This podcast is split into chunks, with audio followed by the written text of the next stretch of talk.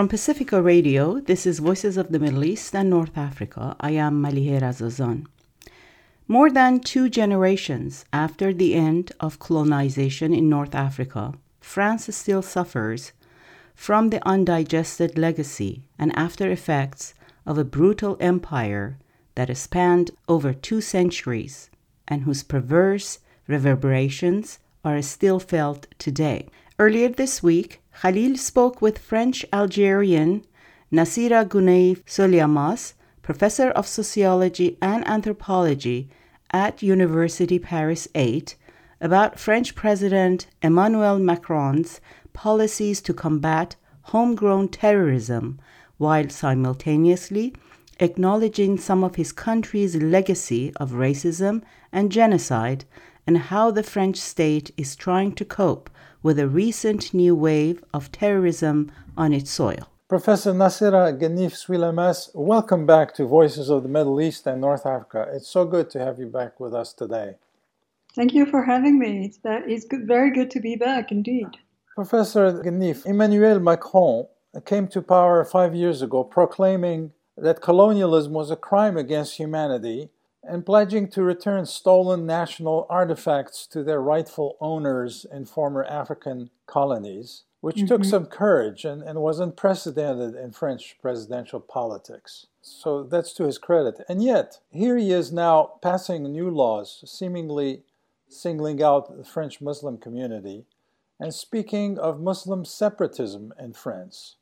In your opinion, what explains this paradox? Rather than a paradox, I would rather say that it's a strategy that has been going on since he was a candidate for the presidential election. Because, as you mentioned, when he made this statement about colonialism uh, being a crime against humanity, he was in Algiers, actually, in Algeria, which is striking when you think of, you know, making this kind of statement during a presidential election campaign in the capital of, a former colony, which was actually a French department. It was not just a colony. So I think that strategically he was very keen on gaining the votes of those on the left who are descendants of immigrants, colonized people, even from people who come from former colonies where there was slavery. He knew that this would speak to a lot of people, and he was right. So the strategy was paid quite well in return. But I would say, you know, I was thinking about that lately, trying to come to terms between saying this in in uh, 27 and then having this. It's not just this law. Actually, there are very much, you know, it's like four or five laws in a row that have to do with uh, minorities, with uh, suspicious politics, and uh, and so on and so forth. And and the one that you just mentioned about the Islamist separatists. Actually, it's not about Muslim separatism. It's about that's interesting because he really coined the the expression. He said that it's about Islamist separatism. Okay, so he's not including so all Muslims. Uh, it's not supposed okay. to. It is not supposed to, but actually, he just hurts all people who are related to Islam or feel like Muslim. Anyway, so coming to terms with this kind of paradox that you just mentioned, it came to my mind that maybe Macron is not so much a person of uh, deep convictions, of deep belief. I think he's more about gaining power and retaining it. And so, to me, looking back to 2017 statement, I would say that actually I'm not sure he was very sincere. And I think that maybe he's more sincere about what he's doing right now. So, of course, in both cases, there is this notion that he wants to win an election. This was the case in 2017, and it's again the case because the presidential election is next year. And he has to work really hard from now on and even before because the Islamist separatism stance started last year. It was a year ago. And even though there's a pandemic, even though there has been so many dead people. I mean, a lot of people died in France also, over 60,000. Anyway, he kept with this agenda up until the law was proposed. And there was a very uh, cynical way of exploiting the horrendous murder of Samuel Paty, this teacher in northern Paris school. Who had taught about the Charlie Hebdo caricatures to his students. Yes, right. right. You know, but the, the teaching setting is one thing. The other, being killed or uh, murdered for this is another one. That would be interesting to get into the details. But what is interesting on the side of Macron and his government that there was an exploitation of this terrible event and in favor of enhancing the whole issue and the whole prospect of gaining votes through this notion of uh, Islamist separatism. So, this grand écart, as we say in French, or this disconnect between being, on the one hand, much more empathetic to the former colonies by saying this terrible what France has done, mm-hmm. and on the other hand, just basically agreeing with the far right that something needs to be done about so called Muslim or Islamist separatism. This disconnect, you think, is just an attempt on his part to bring as many voters from different disparate horizons as possible? Yeah, right. There is this interesting uh, parallel between the moment when he he paid tribute to the memory of the teacher who was killed in at La Sorbonne, which is not, not any other place. It's a very symbolic place. So by doing this, he was obviously paying attention and trying to catch the, the agreement of all the leftists and especially of teachers, of, uh, of all kind of educators and people who are in favor of an open society, although he mentioned during his speech that he would uh, always make sure that cartoons could be and caricatures could be could be protected as a freedom of expression in mm-hmm. France. Mm-hmm. And this triggered, as you know, a lot of reactions across the world. But I think that this was geared towards the left, kind of, and the center. And what is happening right now is obviously geared towards the right and the far right and the extreme right, if not the populist or even some segments that might be completely illiberal and authoritarian that are very keen on uh, making sure that Islam is eradicated on the whole, but will only get this kind of uh, stance from the president about Islamist separatists. So his strategy seems to be to throw raw meat to different and different directions raw meat to the left and raw meat to the right and try to somehow reconcile the two yes right i mean maybe not reconcile but make sure that they can imagine that he would be the right man in the right place next year mm. I think it's all about that. Actually, on the left, I'm not even sure that he will get that much, but there are still some people that might consider that he may be an option. But to the right and to the far right, this is, uh, I think that he he really tries very hard to get their attention and make sure that he looks quite suitable as the the president to be reelected. So over the past three decades, at least French government after French government have tried to deal with an increase in terrorist violence to no avail. Many of the perpetrators of this violence happen to be disaffected French born citizens whose roots mm-hmm. are either in North Africa or recently converted to a fundamentalist brand of Islam. The situation seems to keep getting more out of control, uh, regardless of the increased sophistication of the police's techniques and, and their increased repression.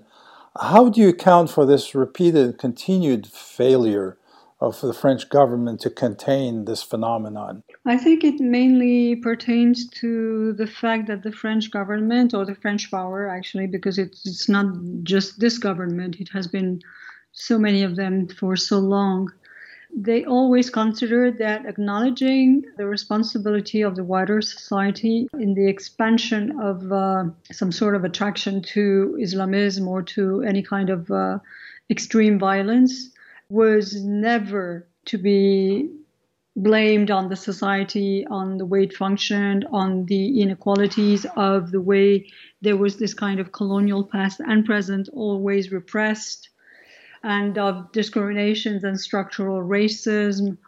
None of that can ever be mentioned because and and up until now i mean if you try to make this kind of, of argument you are always looked at if you're trying to uh, you're being naive. You're denying the reality of uh, transnational terrorism and so on. And so there's no point to be made. And we are right now in france in terms of who is speaking, who is having access to the media, who is have, having access to to the power circles.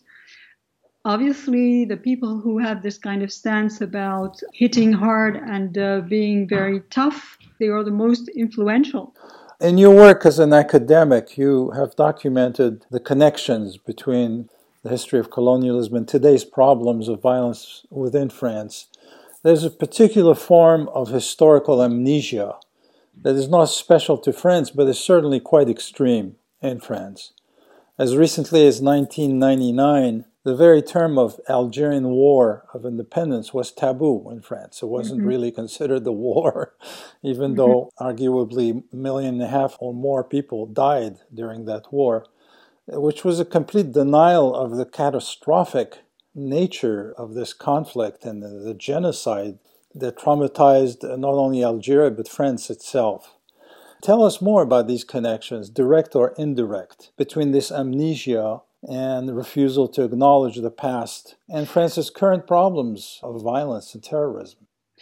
Yeah, this is the kind of connection that nobody would want to make because it seems to be either kind of too systematic, too caricatural, you know, that's interesting to view it that way.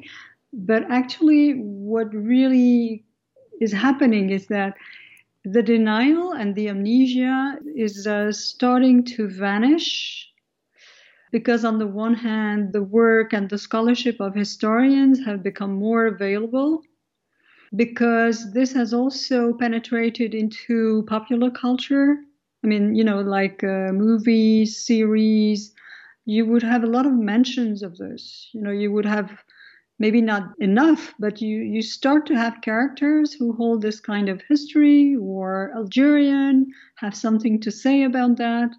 So you hear more and more now and then voices that kind of relate to that and unearth this part of uh, the French history that uh, was so effectively buried. So this happens on the one hand. And what is interesting is that at the same time, or maybe because precisely this is becoming more and more something explicit, for example, the younger generation would not shy away from this. I mean, they would not say, no, this never happened. No, I mean, they acknowledge the fact that there has been a war.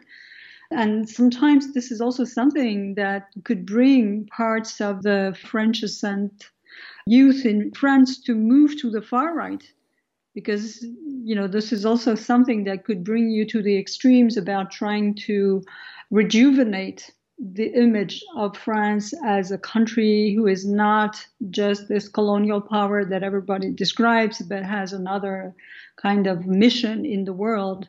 So this also can drive you all the way to the right or to the far right. But interestingly, I think this, even on the left, even in the center. So this is why Macron is kind of ambiguous and kind of tactical about the way he uses this rather than he acknowledges the fact.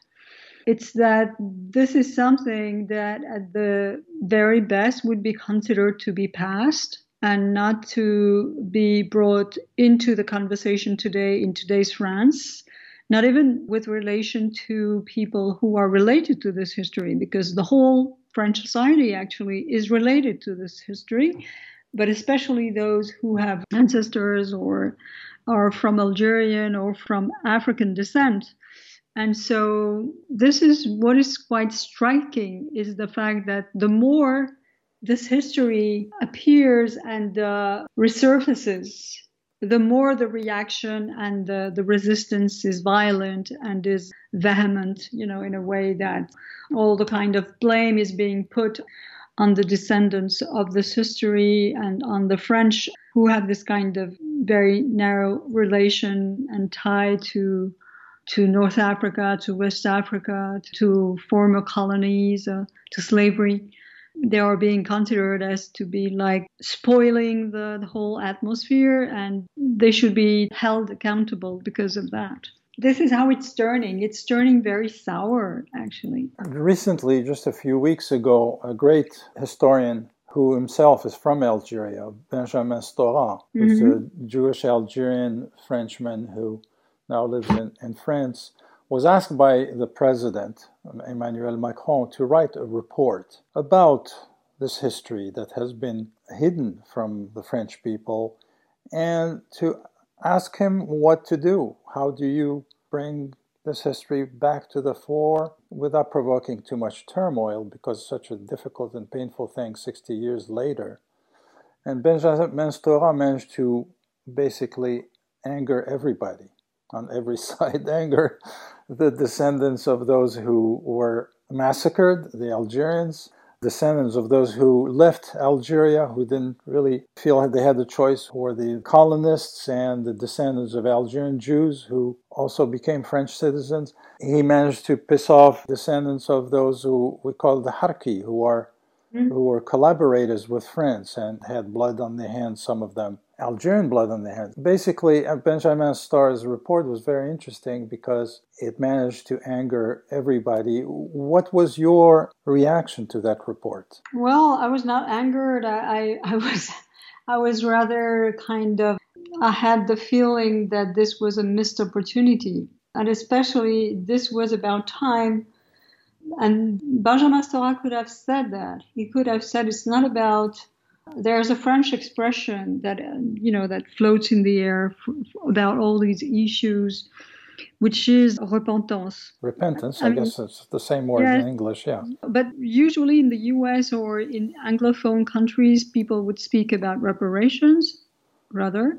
Yes. About extending excuses or apologies, apologies right? right? Mm-hmm. So this is something that has been dismissed from the beginning. I mean, the, the, probably that the president asked Stora to make sure that he would not Advocate. suggest in the report anything about repentance, about apologies, about excuses, and he did so. I mean, he mentioned why this was not necessary and I think that this is when the whole report started to be kind of biased because if you do not acknowledge what happened, then what? If there's no acknowledgement, if there's no solemn way of naming things, such as the way, as you mentioned in 99, the Algerian War was named as a war and not just as a some sort of disorder. You know, they, they called them the events. Disturbances, yeah, the events. Yeah, yes. they were called events at some point. You know, it's like there was no, there was not even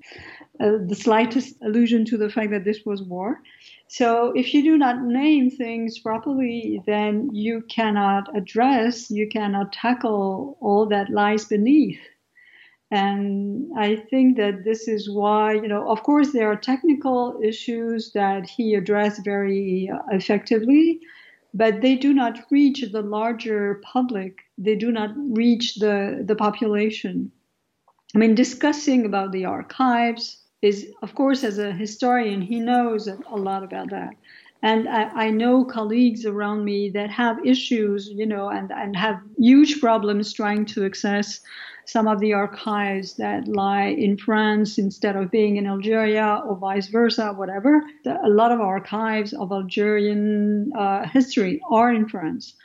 So I can understand that, but does this speak to the wider society and to the reality that has to be embraced, which is the fact that those two countries have a past of colonization, of oppression, of massacres, of destruction, of concentration camps. Yeah, I mean, you, you, name it. So there are so many issues, and you end up having this kind of items that do not really live up to the expectations that on both sides of the Mediterranean Sea and even in France, if you, I wouldn't dare trying to comment on on what Algerians uh, would have to say about that.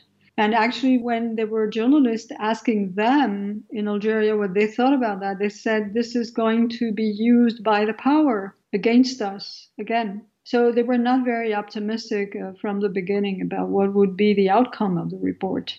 But in France, also, I think uh, that, yeah, it's a missed opportunity. There was something that could have been strong. And just to give you an example that's interesting, and that struck me when it happened. About a year and a half ago, Macron recognized that Maurice Audin was tortured by the French army in Algeria. Yes, and this is a very important instance of a French Algerian, a man who was really part of the colonial. Yeah, he was he was a resistant. He, but he, he was, was, a communist. He was resistant. He was a he was a freedom fighter. He was anti-colonialist. I mean, he was fighting for the independence of, of Algeria. Even though he, he was, was, French himself. He was, yeah, Maurice Audin. Obviously, he was French. He was from France. Actually, he was not a Pied Noir. He was not born in Algeria. He went to Algeria as a teacher. He was teaching mathematics at the university and he embraced the cause of the Algerians as they were fighting their war for independence. So, because of that, he was arrested and tortured. Nobody ever knew what happened to him. They had very young children, but his wife never knew, was never told anything after he disappeared.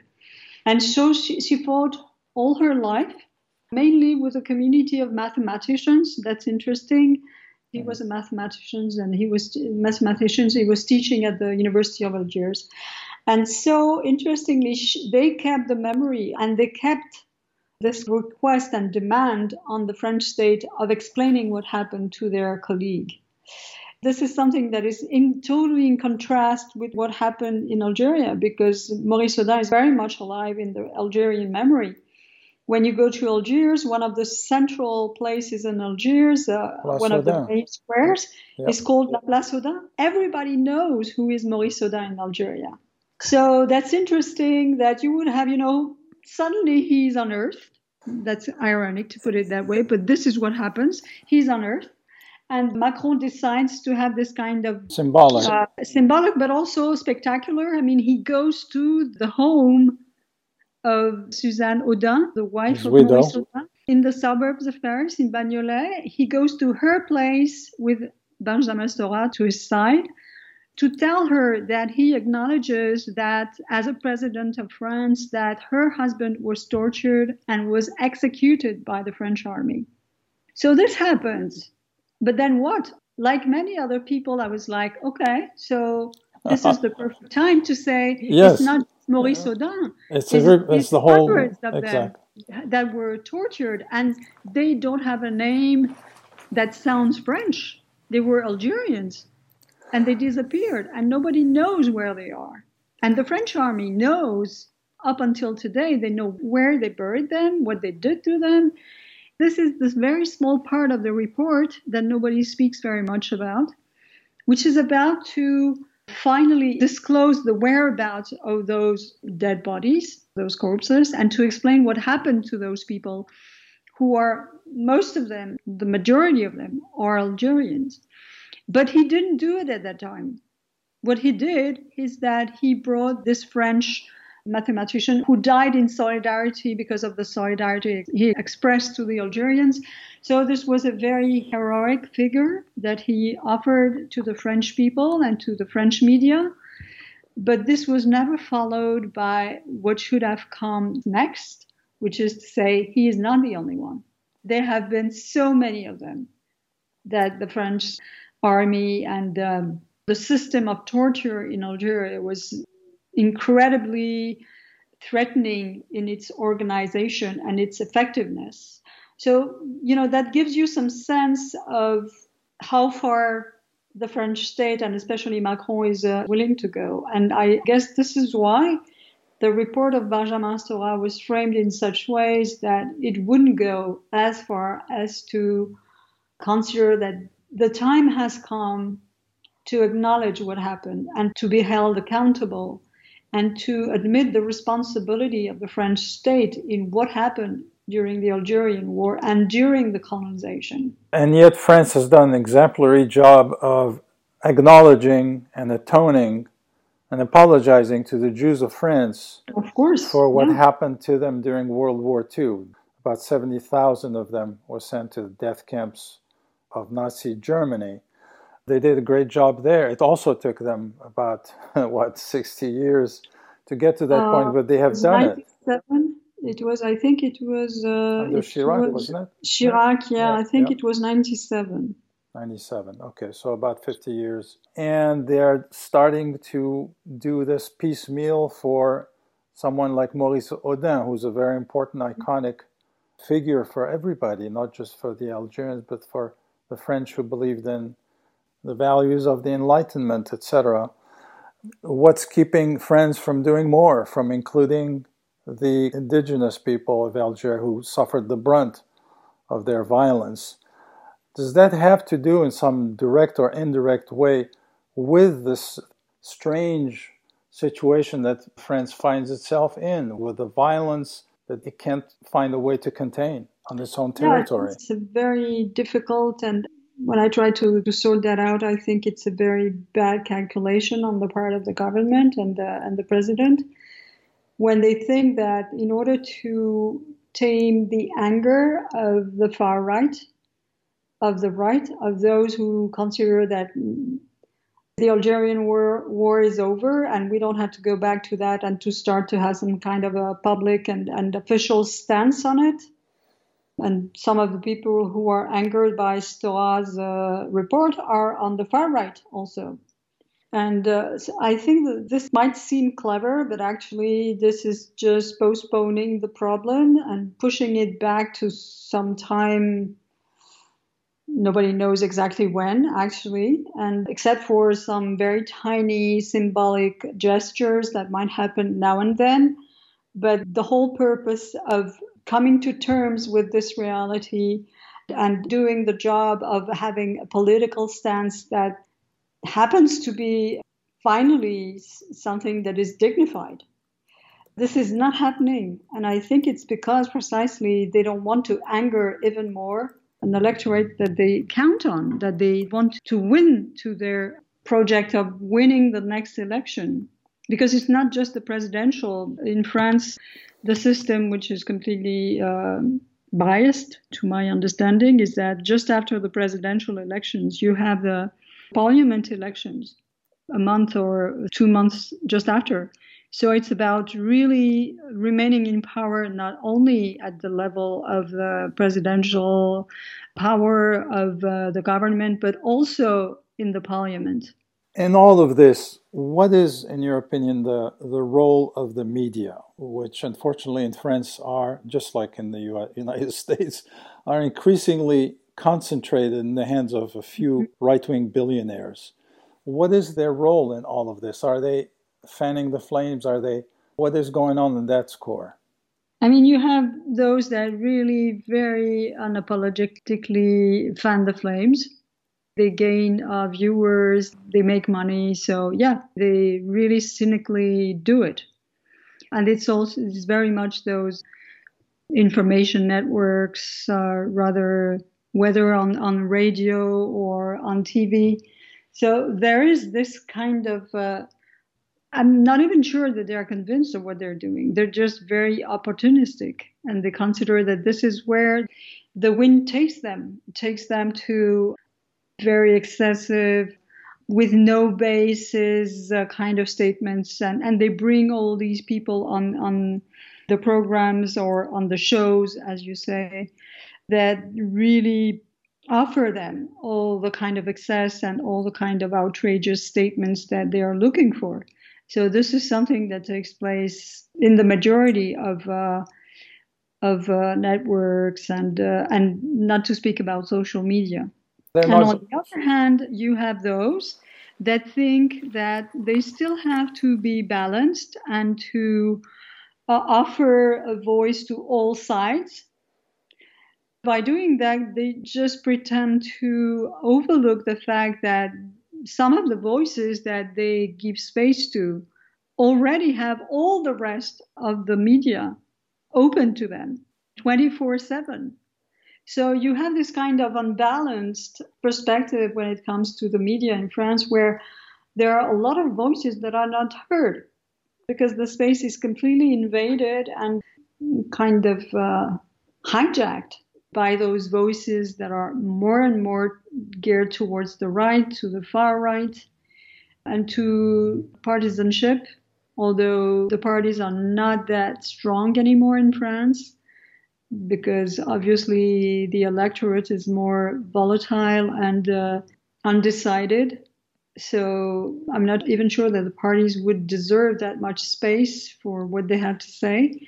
But this is how this is functioning right now in France, in France, which is a completely unbalanced mapping of uh, opinions, of uh, of debates. Actually, the debates always turn very violent. I, I was just attending one today on a on a public TV, an information network, and uh, I just had to face incredibly not just violent, but also kind of statements that were kind of delirious. What can you say in front of that? And he was a colleague of mine in a university who was saying that. So that gives you some sense of the the extremes which uh, we have to face now in terms of uh, of speaking to articulate uh, interlocutors. This is more and more difficult to to encounter. Yes, whenever I listen to one of these debates, it quickly devolves into a shouting match very often. And as you're saying, it's not just ideological on the part of these billionaire owned companies, but it's also exploitative. They're exploiting yeah. whatever is going to sell more yeah. newspapers or bring more eyeballs to the shows. Yeah, exactly. And just to give you an example, just a few days after this new law about trying to put under control Islamist separatists in, in France, the Minister of Higher Education uh, made this statement on one of those uh, networks that is so keen on making money on uh, all kind of outrageous debates that are just fictions. Uh, she stated that the French university is being completely invaded and uh, destroyed by Islamo leftists that are bringing to France all kind of theories that are kind of brought from the US campuses to France. And that because of that, the students in the French university are being completely Brain, disinformed, brainwashed, and, uh, huh. brainwashed, and uh, that something has to be done. And uh, she has called for some sort of an inquiry into those uh, different uh, departments and uh, the kind of uh, studies that are being taught in France. And actually, what is interesting is that anything that has to do with that is named in English. So that they would speak about gender in French, you know, it's like they would say gender, they would say post colonial studies, they would say intersectionality. So this is all while, the, while speaking French using those English words, yes. Yes, by othering in some sort, you know, trying to other even more and to alterize this kind of uh, something that is being viewed as a new segment uh, of uh, French academia that has become completely out of control and disposing a danger to the French society. This is how it is being framed. In the aftermath of the Charlie Hebdo atrocities, then Prime Minister Mr. Valls famously blurted out that the state of abandonment of certain poor neighborhoods in Paris and France, uh, which are heavily North African and sub-Saharan African, may have may have something to do with the problem of terrorist violence. But was there any follow up in terms of trying to alleviate this type of root problem, root cause perhaps, social injustice? Or did the French state just pursue exclusively repressive measures to cope with the violence? I think it was always about uh, finding a culprit and uh, designating him or them to the French population and to make sure that uh, they would be under control and it's only about repression. And this has been going on now since the mid 90s. So it's almost 25 years. And I don't see any change in the policy, although there are there have been so many inquiries, uh, studies, reports written on this that say that this is not the manner and this is not how the, the, the French government should handle this issue. But so far, they are completely deaf and they totally disregard this kind of uh, of analyze. One government after the other, they are just rushing towards more and more repression, more and more the politics of the culprit and uh, scapegoating. And so this is what's uh, mainly taking place. So much so that the same Valls you mentioned also said at some point, and I think it was uh, just after Charlie Hebdo massacre, he mentioned that um, that actually sociologists and social sciences that tried to explain were excusing what was happening. So, so it totally disqualified the whole field of research of the social sciences as being completely irresponsible. And now we are moving to Islamo leftists who are supposed to be precisely the social scientists. To come back to the, this new package of so called anti separatism laws, among mm-hmm. the new measures proposed by Macron's government and about to be adopted into law are a series of new rules to try to clamp down on mosques that are subsidized and influenced by foreign countries such as Saudi Arabia, which mm-hmm. espouses sometimes violent ideologies in the name of Islam. Is there any value to these new rules in your in your opinion? Are, are they going to be alleviating any of the problem, the, this problem of violence that continues? No, I don't think so. I, I don't think that this is the right way to handle this question. Let me just make two points on this. First, Saudi Arabia is always pointed at as this kind of uh, this uh, sub- mm. power, you know, that cr- tries to subvert French Muslims and so on. But at the same time, I mean, France uh, sells so much arms to the Saudi. I think it's the, the, the largest trade between France and uh, Saudi Arabia is about arms and uh, military uh, gear and, uh, and so on. And there's some sort of a discrepancy in this. It's like you know we can we can agree to sell all kind of uh, uh, military equipment. But on the other hand, we don't want the influence of the Saudis in France, especially through uh, funding mosques. I'm not saying that this is right, that the Saudis would fund mosques in France. I'm just saying that then there should be some sort of reciprocity in the way you consider Saudi Arabia as a commercial partner. This is one thing. And the other is the question of funding of mosques has been a question raised 30 or 40 years ago. And at the time, you had local organizations that wanted to raise money through the worshippers, through the, the Muslims that were around them. But they, this was not allowed either this was always seen as something suspicious. I mean, there was no way that they could organize themselves as uh, French Muslims living in a neighborhood and, and trying to organize so that they would have proper and dignified spaces where to pray. And this is something that has always been dismissed since then.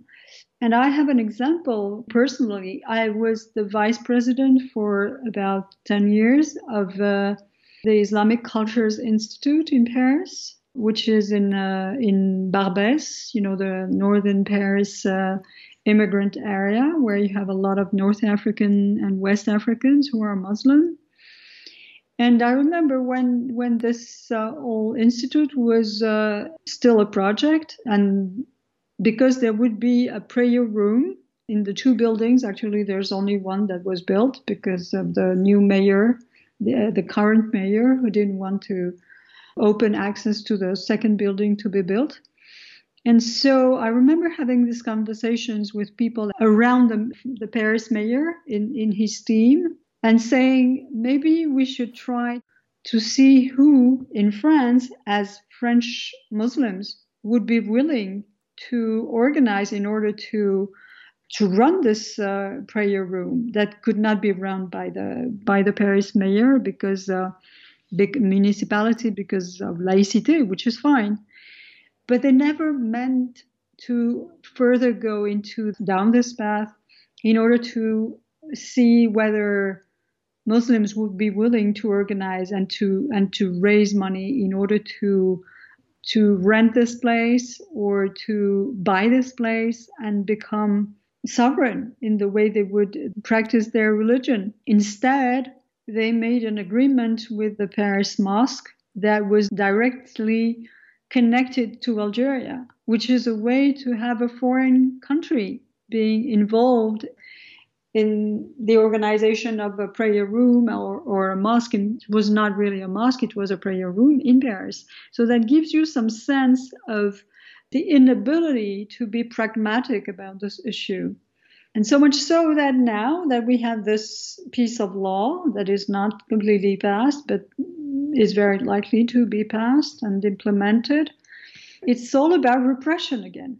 It's not about building the kind of, of common understanding of how Muslims can practice in a proper way without having any kind of influence without having to deal with foreign countries because they don't they cannot find the money in France in order to have prayer rooms or mosques.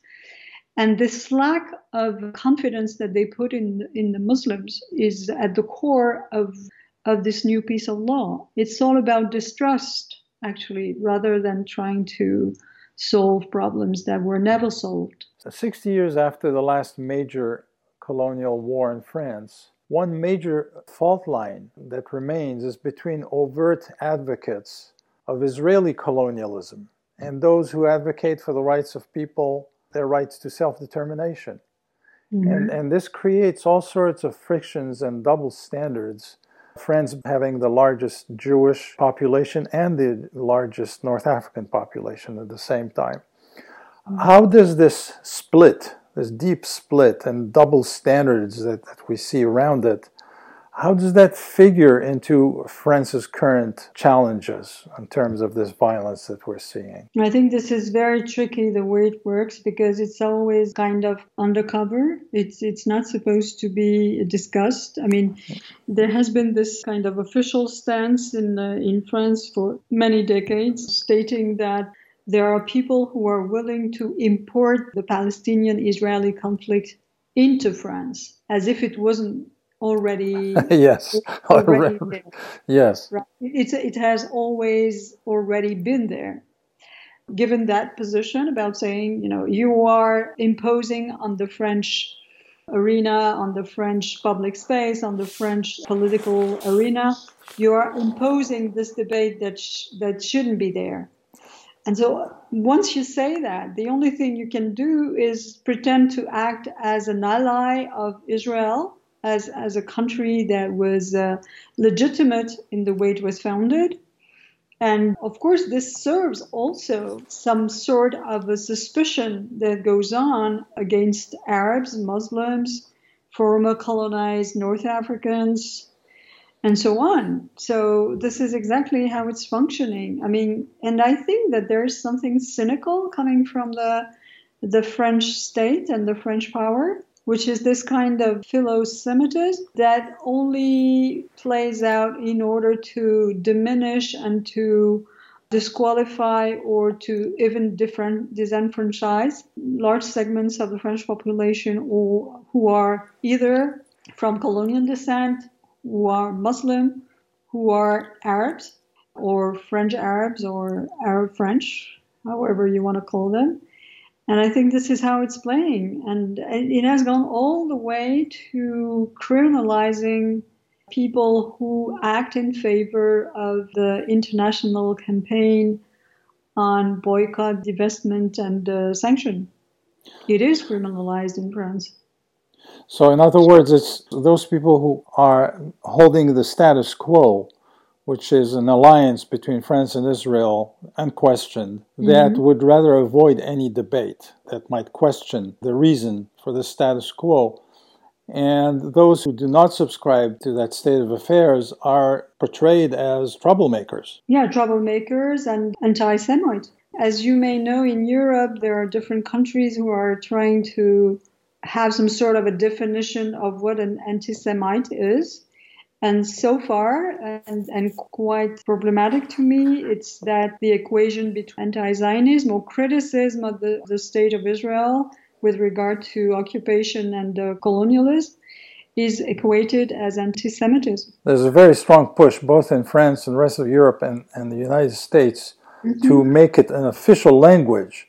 Facebook, yeah. among others, has been uh, talking about adopting this language that anybody who criticizes Israel is by definition anti Semitic. You cannot complain about Israeli politics against Palestinians or against anyone else unless you're an anti Semite. Yes, so that leaves very little space, if any space, to what you can say or what you you want to the kind of arguments you want to make in favor of the Palestinian rights. I mean, since everything that you could say in favor of the Palestinians would be held against you as being anti Semite. And this has been used against, again, against this uh, so called separatism. Whoever is advocating for Palestinian rights is often associated with the problem that they have sympathies for the terrorists. Right. So it's the kind is the same line of thought actually. It's a way to reify a large range of, of thought, of, of positions. Uh, it's, it's a way to completely transform a whole not even a community because you cannot think of a, of a muslim community in france. You have many communities who are muslims and have different kind of background of also beliefs. I mean besides the fact that there are muslims there are many other things. So you could even think of something as unified as a, as a muslim community in france. So the reification of being muslim in france of course, becomes something very easy to conflate with being anti Semite. And this is exactly what some people are keen on doing whenever they can. So this equation has become completely toxic for a lot of Muslims in France. Unfortunately, the far right in France is ever closer to seizing power the same way it did here in the US for four years. And with each terrorist attack on French soil, the chances of seeing a Le Pen presidency grow more plausible. The elder Le Pen, Marine Le Pen's uh, father, mm-hmm. who ran for president before her, was a notorious and bloody torturer during the war in Algeria. That very torture yes. that has been denied and obscured and disappeared by the French government and French history books.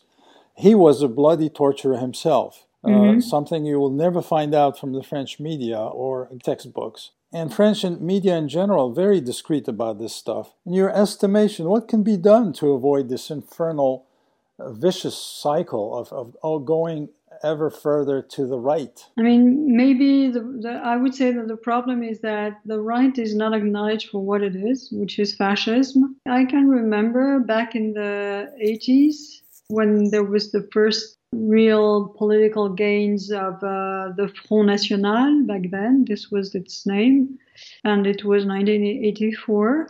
And when Le Pen re-emerged as uh, the leader of this party, he was defined as a populist, as a far right, but nobody w- would ever mention the, the fascism issue. And the blood on his hands. Yeah, it has been part of the public debate because someone brought back to the fore all these issues uh, in the late 90s. It was General Aussaresses, yes. who admitted very easily, you know, on, on TV programs and even information programs, and he described what he did and to whom he did it.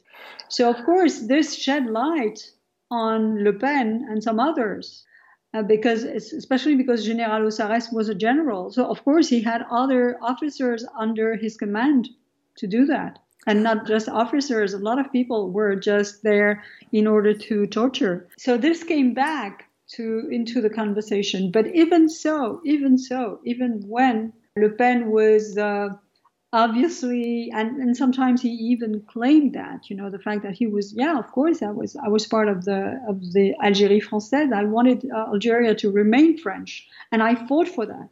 So he wouldn't be shy on this. You know he would just mention it that that was okay for him. But this never led any further than just saying okay so he said so. But this was never kind of uh, a criminal issue to yeah. the fact that this was fascism coming back from where it has always been in France because it has never really disappeared. Between the two world wars, they were there. The fascists were very powerful. And this led to what happened during World War II, which was the collaboration with the Nazi and the collaboration with the deportation of Jews in France and all the camps that also were open and filled with people in France. So, yeah, I think this is why there is a problem with uh, this kind of drift towards the far right. And we have a continuum. It's not right. just, we're, here we're not even talking about politicians such as Mitterrand, the late president, who uh, was in charge during this torture regime in Algeria. Yeah, he was he, Minister of Justice and he was yes, condoning he, what was happening. Yeah, he knew. Not only did he know, but he was the one who said, "It's." Uh, he gave the green light to do so. Right, the so-called socialist. We're not even talking about politicians under whose leadership these things happen. In the case of Le Pen, we're talking about somebody who personally, with his own hands, tortured and killed people and mm-hmm. boasts about it. Yes, absolutely. You know, I'm always astonished when I see that people would just hear that and not make the connection with the kind of, of fascism that underlies under his statements. The fact that this is what he brought back into not only to the French society, but also to the political arena. This is what he brought back. And, and people would always try to avoid this because I think that there's so much that has been easily forgotten because of amnesia and amnestia. Let's not forget that both took place at the end of World War II and at the end of, of the Algerian amnesty, War amnesty. and decolonization. Mm-hmm. Right. It was about amnesia and amnesty. Yes. It was about both. So, you know, this is a perfect combination for not facing, for always finding a way to deny the reality, to dismiss all kind of uh, warnings that are have been made time and again. And this is where we are now. The reaction, the reactionary position in which the power stands now it seems to be astonishing to many people, but not to those that saw it coming from a long time ago. There has never been a clean break in France between colonialism, which was a, f- a form of fascism outside of France's borders, mm-hmm. the overwhelming support that Hitler and his regime and Pétain received, enjoyed in French Algeria. Let's not forget that the mm-hmm. French, the so called French, the, the Europeans in Algeria, the Pieds Noirs, were mm-hmm. supportive of Pétain, not de Gaulle. They were on the side of the fascists. There was never an acknowledgement or a break with that. In 1961, the French government was almost hijacked by a fascist, overtly fascist coup, putsch. Mm-hmm. So there's this continuum and this real unease about acknowledging the past, which still yeah, seeps exactly. into the present. Yeah. yeah, you're right. Because this would mean, for example, to and this is something that has been discussed after the the report of Benjamin Stora it was about trying, you know, to recall what happened between 54 and 62, which are the, the years of the Algerian War, and what happened in France and what were the major events. And when one speaks about the Fifth Republic, the constitution under which we are being ruled right now, nobody would ever mention the fact that back in 1958, the way de Gaulle came back to power was considered back then by a lot of Democrats as a coup. To them, it was what they call a putsch. They didn't consider that he democratically came back to power. I can remember people telling me that. This is a very hard and it's almost disheartening statement for some people to make. but they, some of them do recognize and do acknowledge the fact that this republic was founded by a coup, and we are still living under its rule. It was meant to dismantle the, the French colonial empire, obviously, but the, the maybe because of that, it happened through a coup. It was in, it was instated through a coup, and this is still something that uh, is not widely discussed and certainly not acknowledged. So of course the the the the power that triggered it back then, which was a fascist power, is still there, entrenched yeah. in the very Fifth Republic uh, rule and in the Constitution. Although it, it is a constitution, I mean it's legal. It's more or less democratic. Let's even say it's more democratic than one would uh, uh, uh, there's no criticism against against that. It's just that the way the power is being shaped, the the way it is being uh, uh, it, it is being considered to to be the, the the thing of one person. You know, it's a presidential system, as one says. It all has to do with the the colonial times in which it was uh, it was thought, meant, and put in place. There's a lot of dirty laundry that's not supposed to be aired in public, in other words. Right. Finally, uh, Nacira, thank you. You've been very generous with your time. The last question I would like to ask you, and it's a large one, but we can go, uh, you know, we don't have to delve too much into it. Maybe we can continue this conversation some other time. The issue of immigration. It continues to mar French politics, giving an edge to right wing forces that equate immigration with a dilution of French identity and culture. And that's a phobia that is shared by a lot of Western liberal democracies, with uh, right wing xenophobes such as Trump, Salvini, Le Pen, Boris mm-hmm. Johnson, uh, using it as a wedge to gain power. What can be done to untie this knot? To, how do we treat immigrants with dignity without at the same time losing elections? Well, I would say that the answer lies in the hands of uh, younger generations. This is something quite striking to see how there is a deep gap between uh, what used to be viewed as uh, exclusively as a problem, as a threat, and and the way now you have some segments of uh, the the younger French population. I would speak for France, but I think it's quite the same in other countries that uh, consider that immigration or migrations, to put it in general, is an absolute ordinary phenomenon that we just have to accept and uh, and uh, and also uh, maybe work harder to, to, to make it more livable for those who have to migrate and to, to leave their countries on the one hand. And on the, on the other hand, it's all about for those who, who really try to understand why immigration is, uh, is so massive. It's that you just have to realize how imperialism is still very strong in the world no surprise in this, and that it has a huge impact on, on the countries from where these people come from. So, of course, if you do not think in terms of the the very narrow interconnectedness between what's happening in Europe and what's happening in all those former colonies that are still under uh, the control of uh, of you know, those kind of former colonies, but in a different way.